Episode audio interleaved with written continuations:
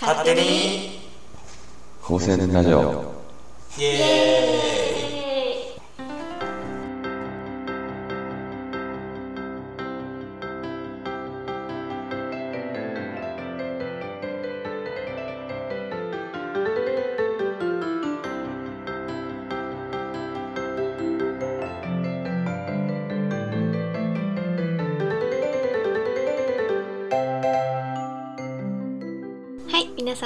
ちは、こんばんは。勝手に高専ラジオの時間です。このポッドキャストでは、高校でもない、大学でもない、少し変わった高専という学校を卒業した元高専生と現役高専生の3人が、日々の生活やら高専にまつわる話などをしております。私たちの主観でお送りしますので、よろしくお願いします。はい、始まりました。勝手に高専ラジオです。ともくん、ちょっとはい今回はオープニングがいつもと雰囲気が違ったと思うんですけど。そうですね。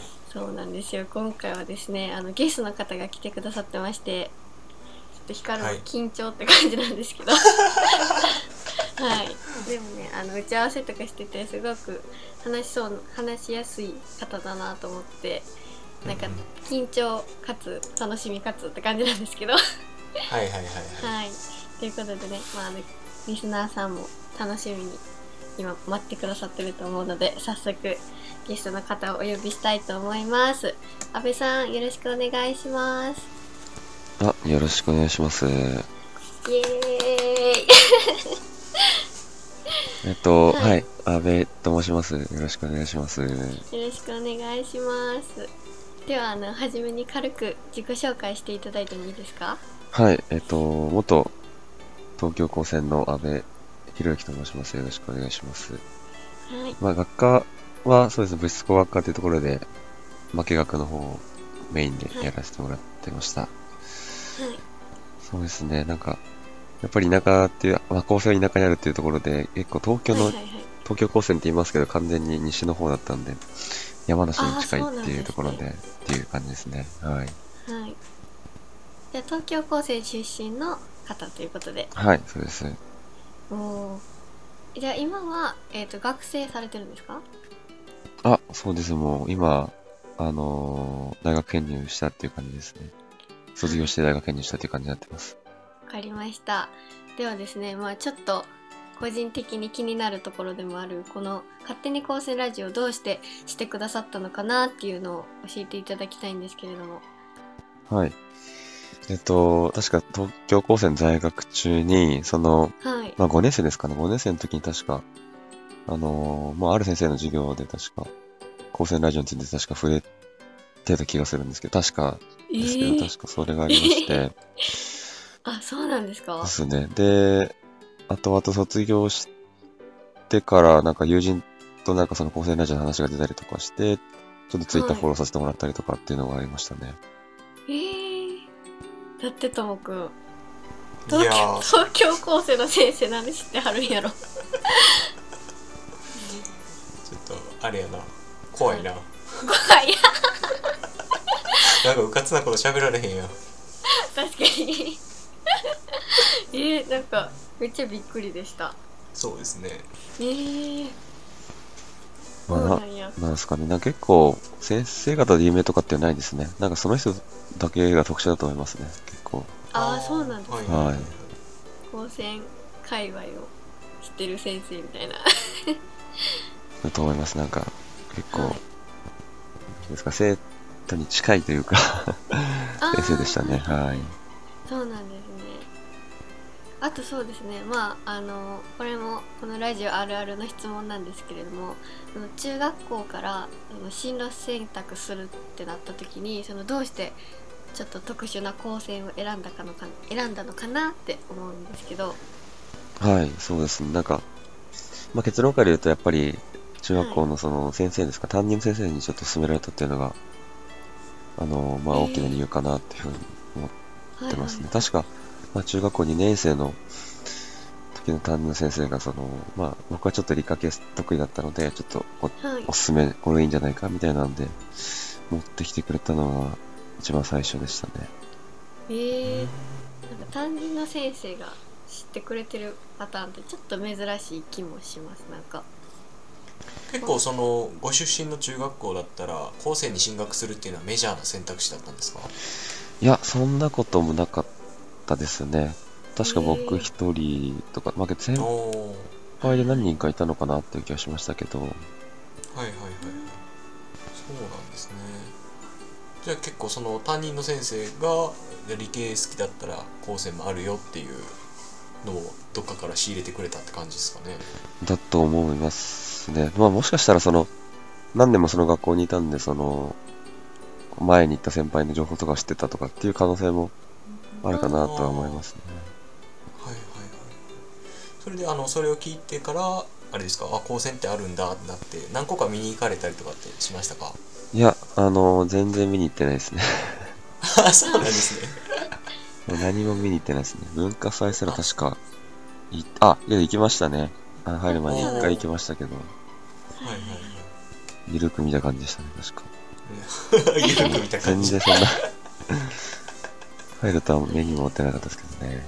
えー、そうなんですね。じゃあ一番あれですか？あのご自身が住まれてたところから近いところを選んだみたいな感じですかね。そうですね。近いところですね。本当に近いですね。はい。あひかるちゃんどうぞ。あいや そうですね。えじゃあその構成っていうものを担任の先生から教えてもらってなんかそのどういうところがいいなと思って構成に入ったんですか？そうですね。まあけど文化祭は結構大きかったかなと思いますね。まあ、一人でゆるく見たっていうのは、いさっき言いましたけど、なんかやっぱり他の高校の文化祭とはやっぱり一つ抜けてるっていうところがあったので、はいはいはいまあもしかしたらそこはかなり大きかったかもしれないですね。ああそうなんですねまあでも文化祭いいとこしか見えないからかもしれないんですけどね。それは確かにそうですね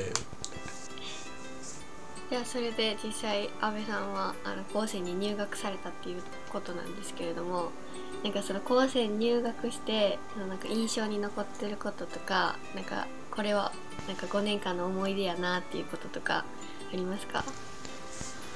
そうですね。なんかいくつかこうあるんですけど、まあ1年生の、はい。まあ入学したと時のクラスで、その文化祭のまあ出展、模擬展みたいなのをちょっとたはいんですけど、それのマネマネジメントというか、あのー、片付けとか、あのー、当番制とかそういうのをちょっとトラブったりとかしたのが結構かなり印象に残ってますね。なんかやっぱり一番最初の年だったっていうのもありますし、はい。あの、なんかあんまり仲良くなれてなかったっていうのもあって、結構相まって印象に残ってますね。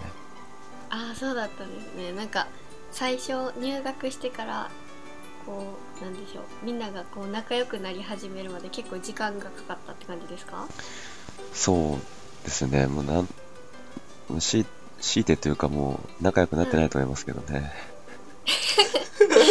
そうだったんですね。いやでも私もその入学して最初の数日間ぐらいはあのなんか誰も喋ってない状況でなんかその多分みんな出身出身中学校か出身中学校が違うから多分知り合いがいないっていうのもあってなるほど。なんかもう最初の数日間もなんか休み時間めちゃめちゃ静かでみんなスマートフォン触ってるだけみたいな 感じだったのはなんか私はすごく印象に残ってますねまあ、もしかしたら高専あるある的な、あそうななのかもしれないですよね。はいなんか他思い出に残ってることありますか？あとはその3年生の時のその、まあ、研修旅行っていう、まあ、まあ、普通高校で言えばその修学旅行に近いような、まあ、イベントが夏ですかね、にあったんですけど、へえその時にあの、まあ、学校集合してバスで行くんですけど、はい。あの、まあ、一人ちょっと遅れてくる方がいらっしゃいまして、はい。でバスには間に合わなかったんですけど、はい。で、後から現地で合流したっていうのが、あの、印象に残ってますね。まあなんか、うちの学科その、ちょっとなんかはい。特殊で、なんか間に合わなかったら普通は学科長預かりみたいなっていう学校に2泊3日ぐらいですかね。2泊、あ、泊まらないと思うんですけど、あはいはい。行ってっていうのがあったんですけど、まあ、普通に現地に来たっていうので、えー。まあ僕ら、あのクラスメートはすごい歓迎してたんですけど、後から先生にめちゃくちゃ怒られるっていうのがり印象的ですね。えじゃあバス乗り遅れたけどなんか他の手段使って頑張ってそのみんなのところに追いついたって感じなんですか？そうですね。あえの、ー、確か新幹線ですかね。ちょっと僕もあんまりよく詳しくはわかんないですけど。はいはいはい すごっ でなんかその間に合わなかった場合でその学校に行くっていうのもなんかなかなか衝撃やったんですけどなんでですかね。うちの学科がおかしいだけかもしれないですね。なんか 研、研究室配属とかもあるじゃないですか。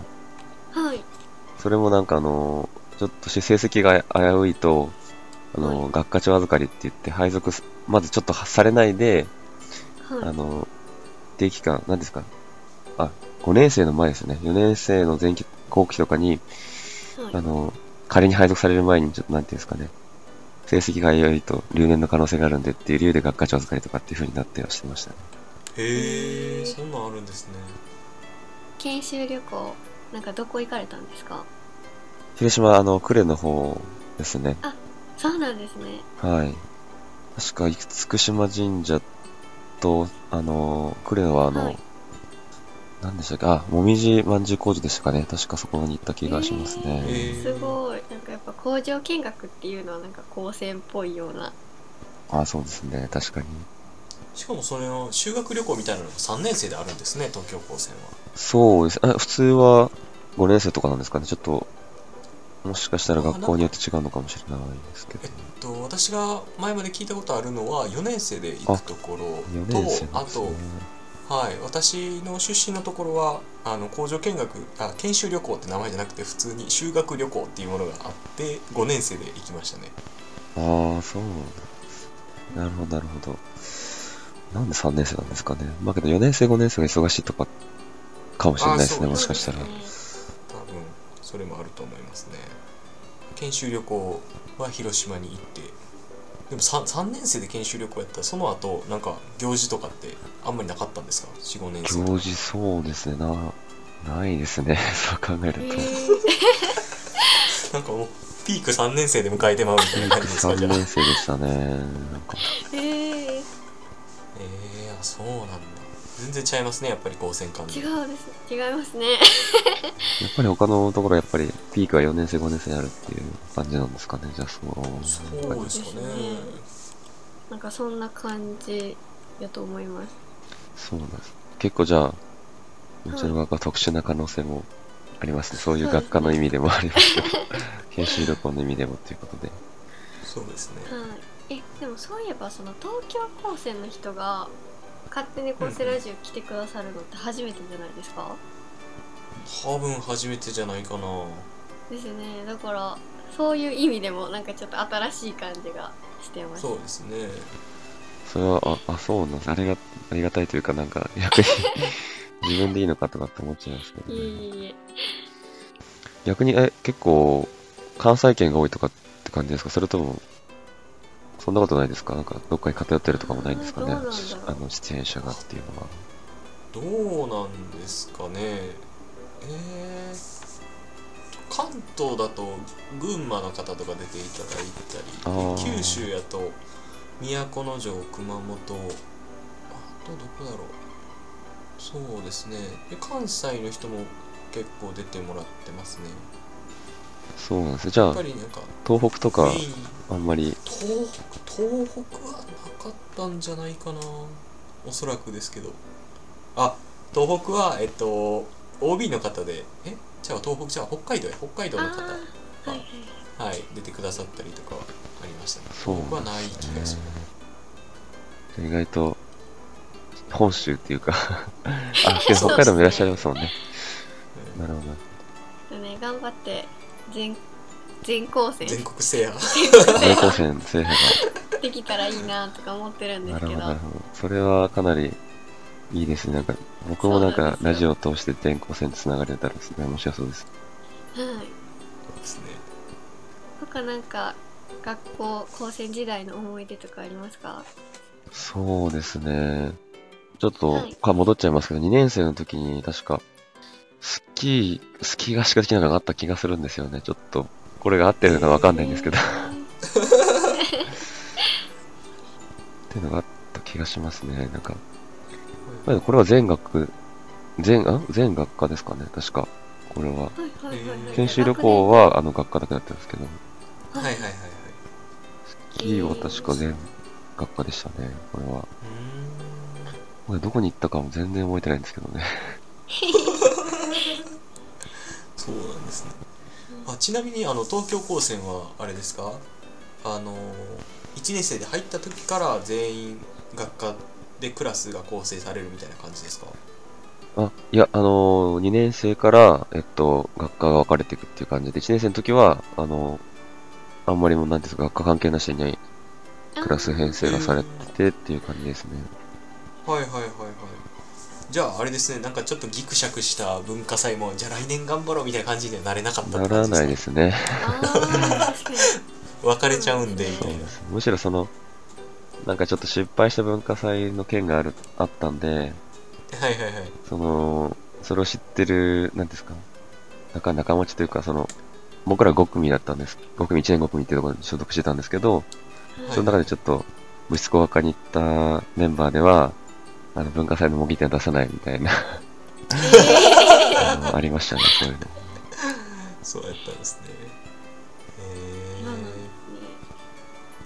ほど。で1年生だけ混合で2年生から学科別って結構珍しくないですか？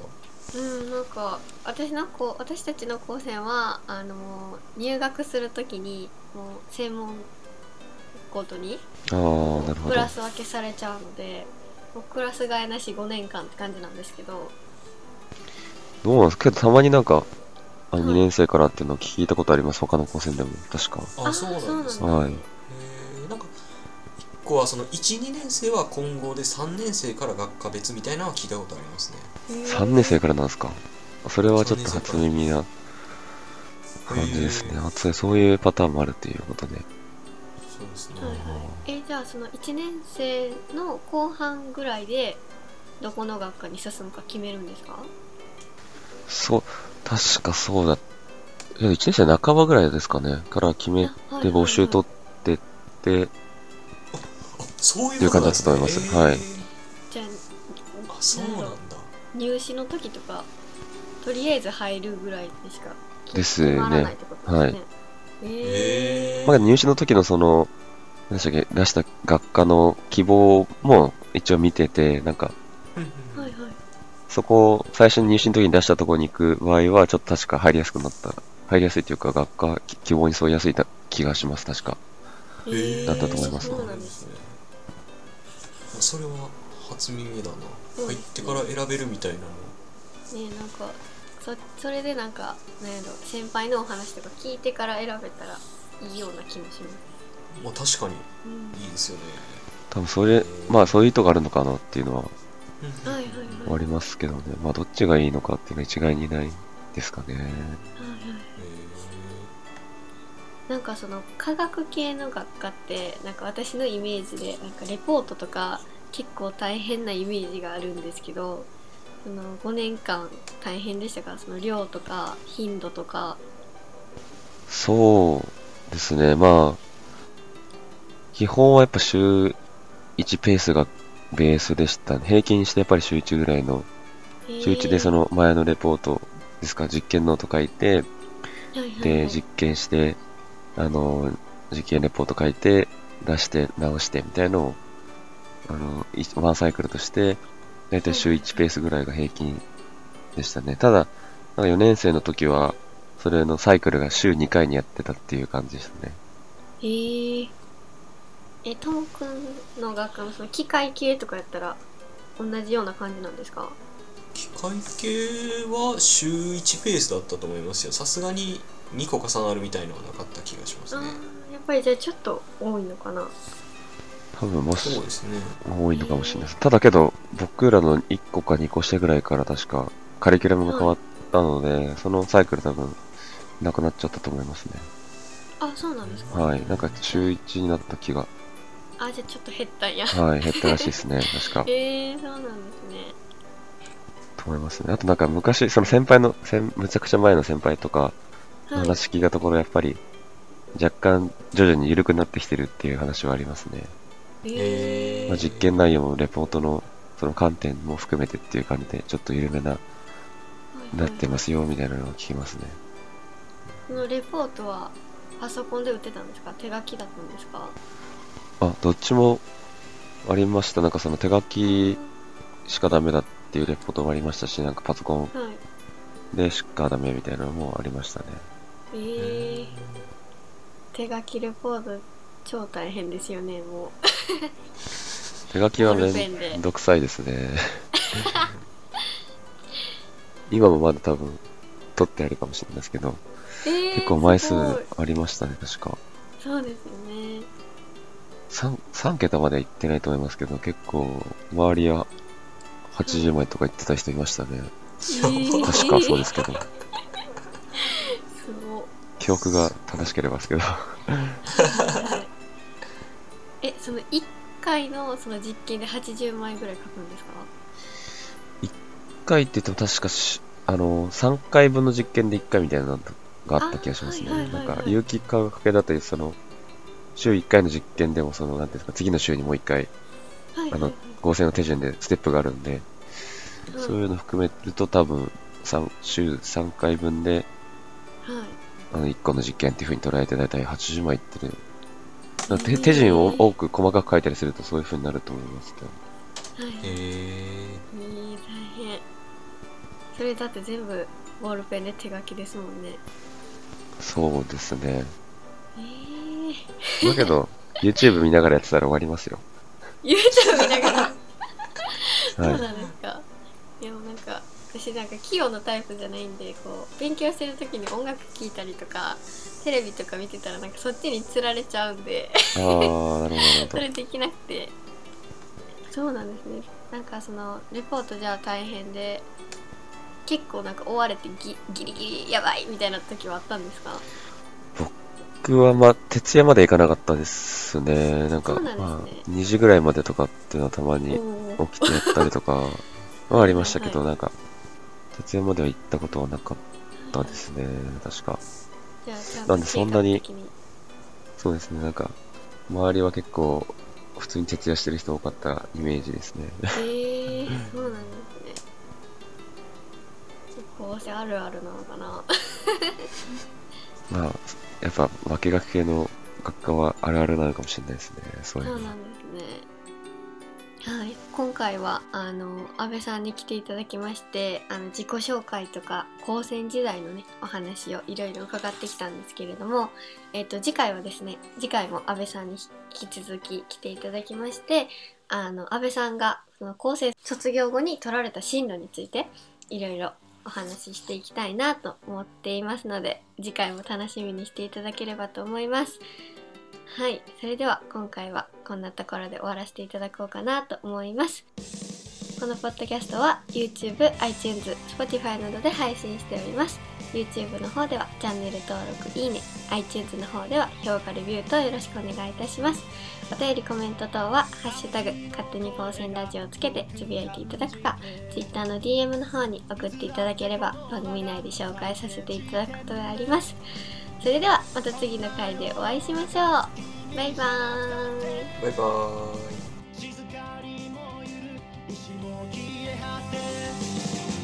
何のかんの果てしなき戦争手くらはいつもろくでないけど消したい過去の息したい僕の咲く場所はどこにあるなりたい自分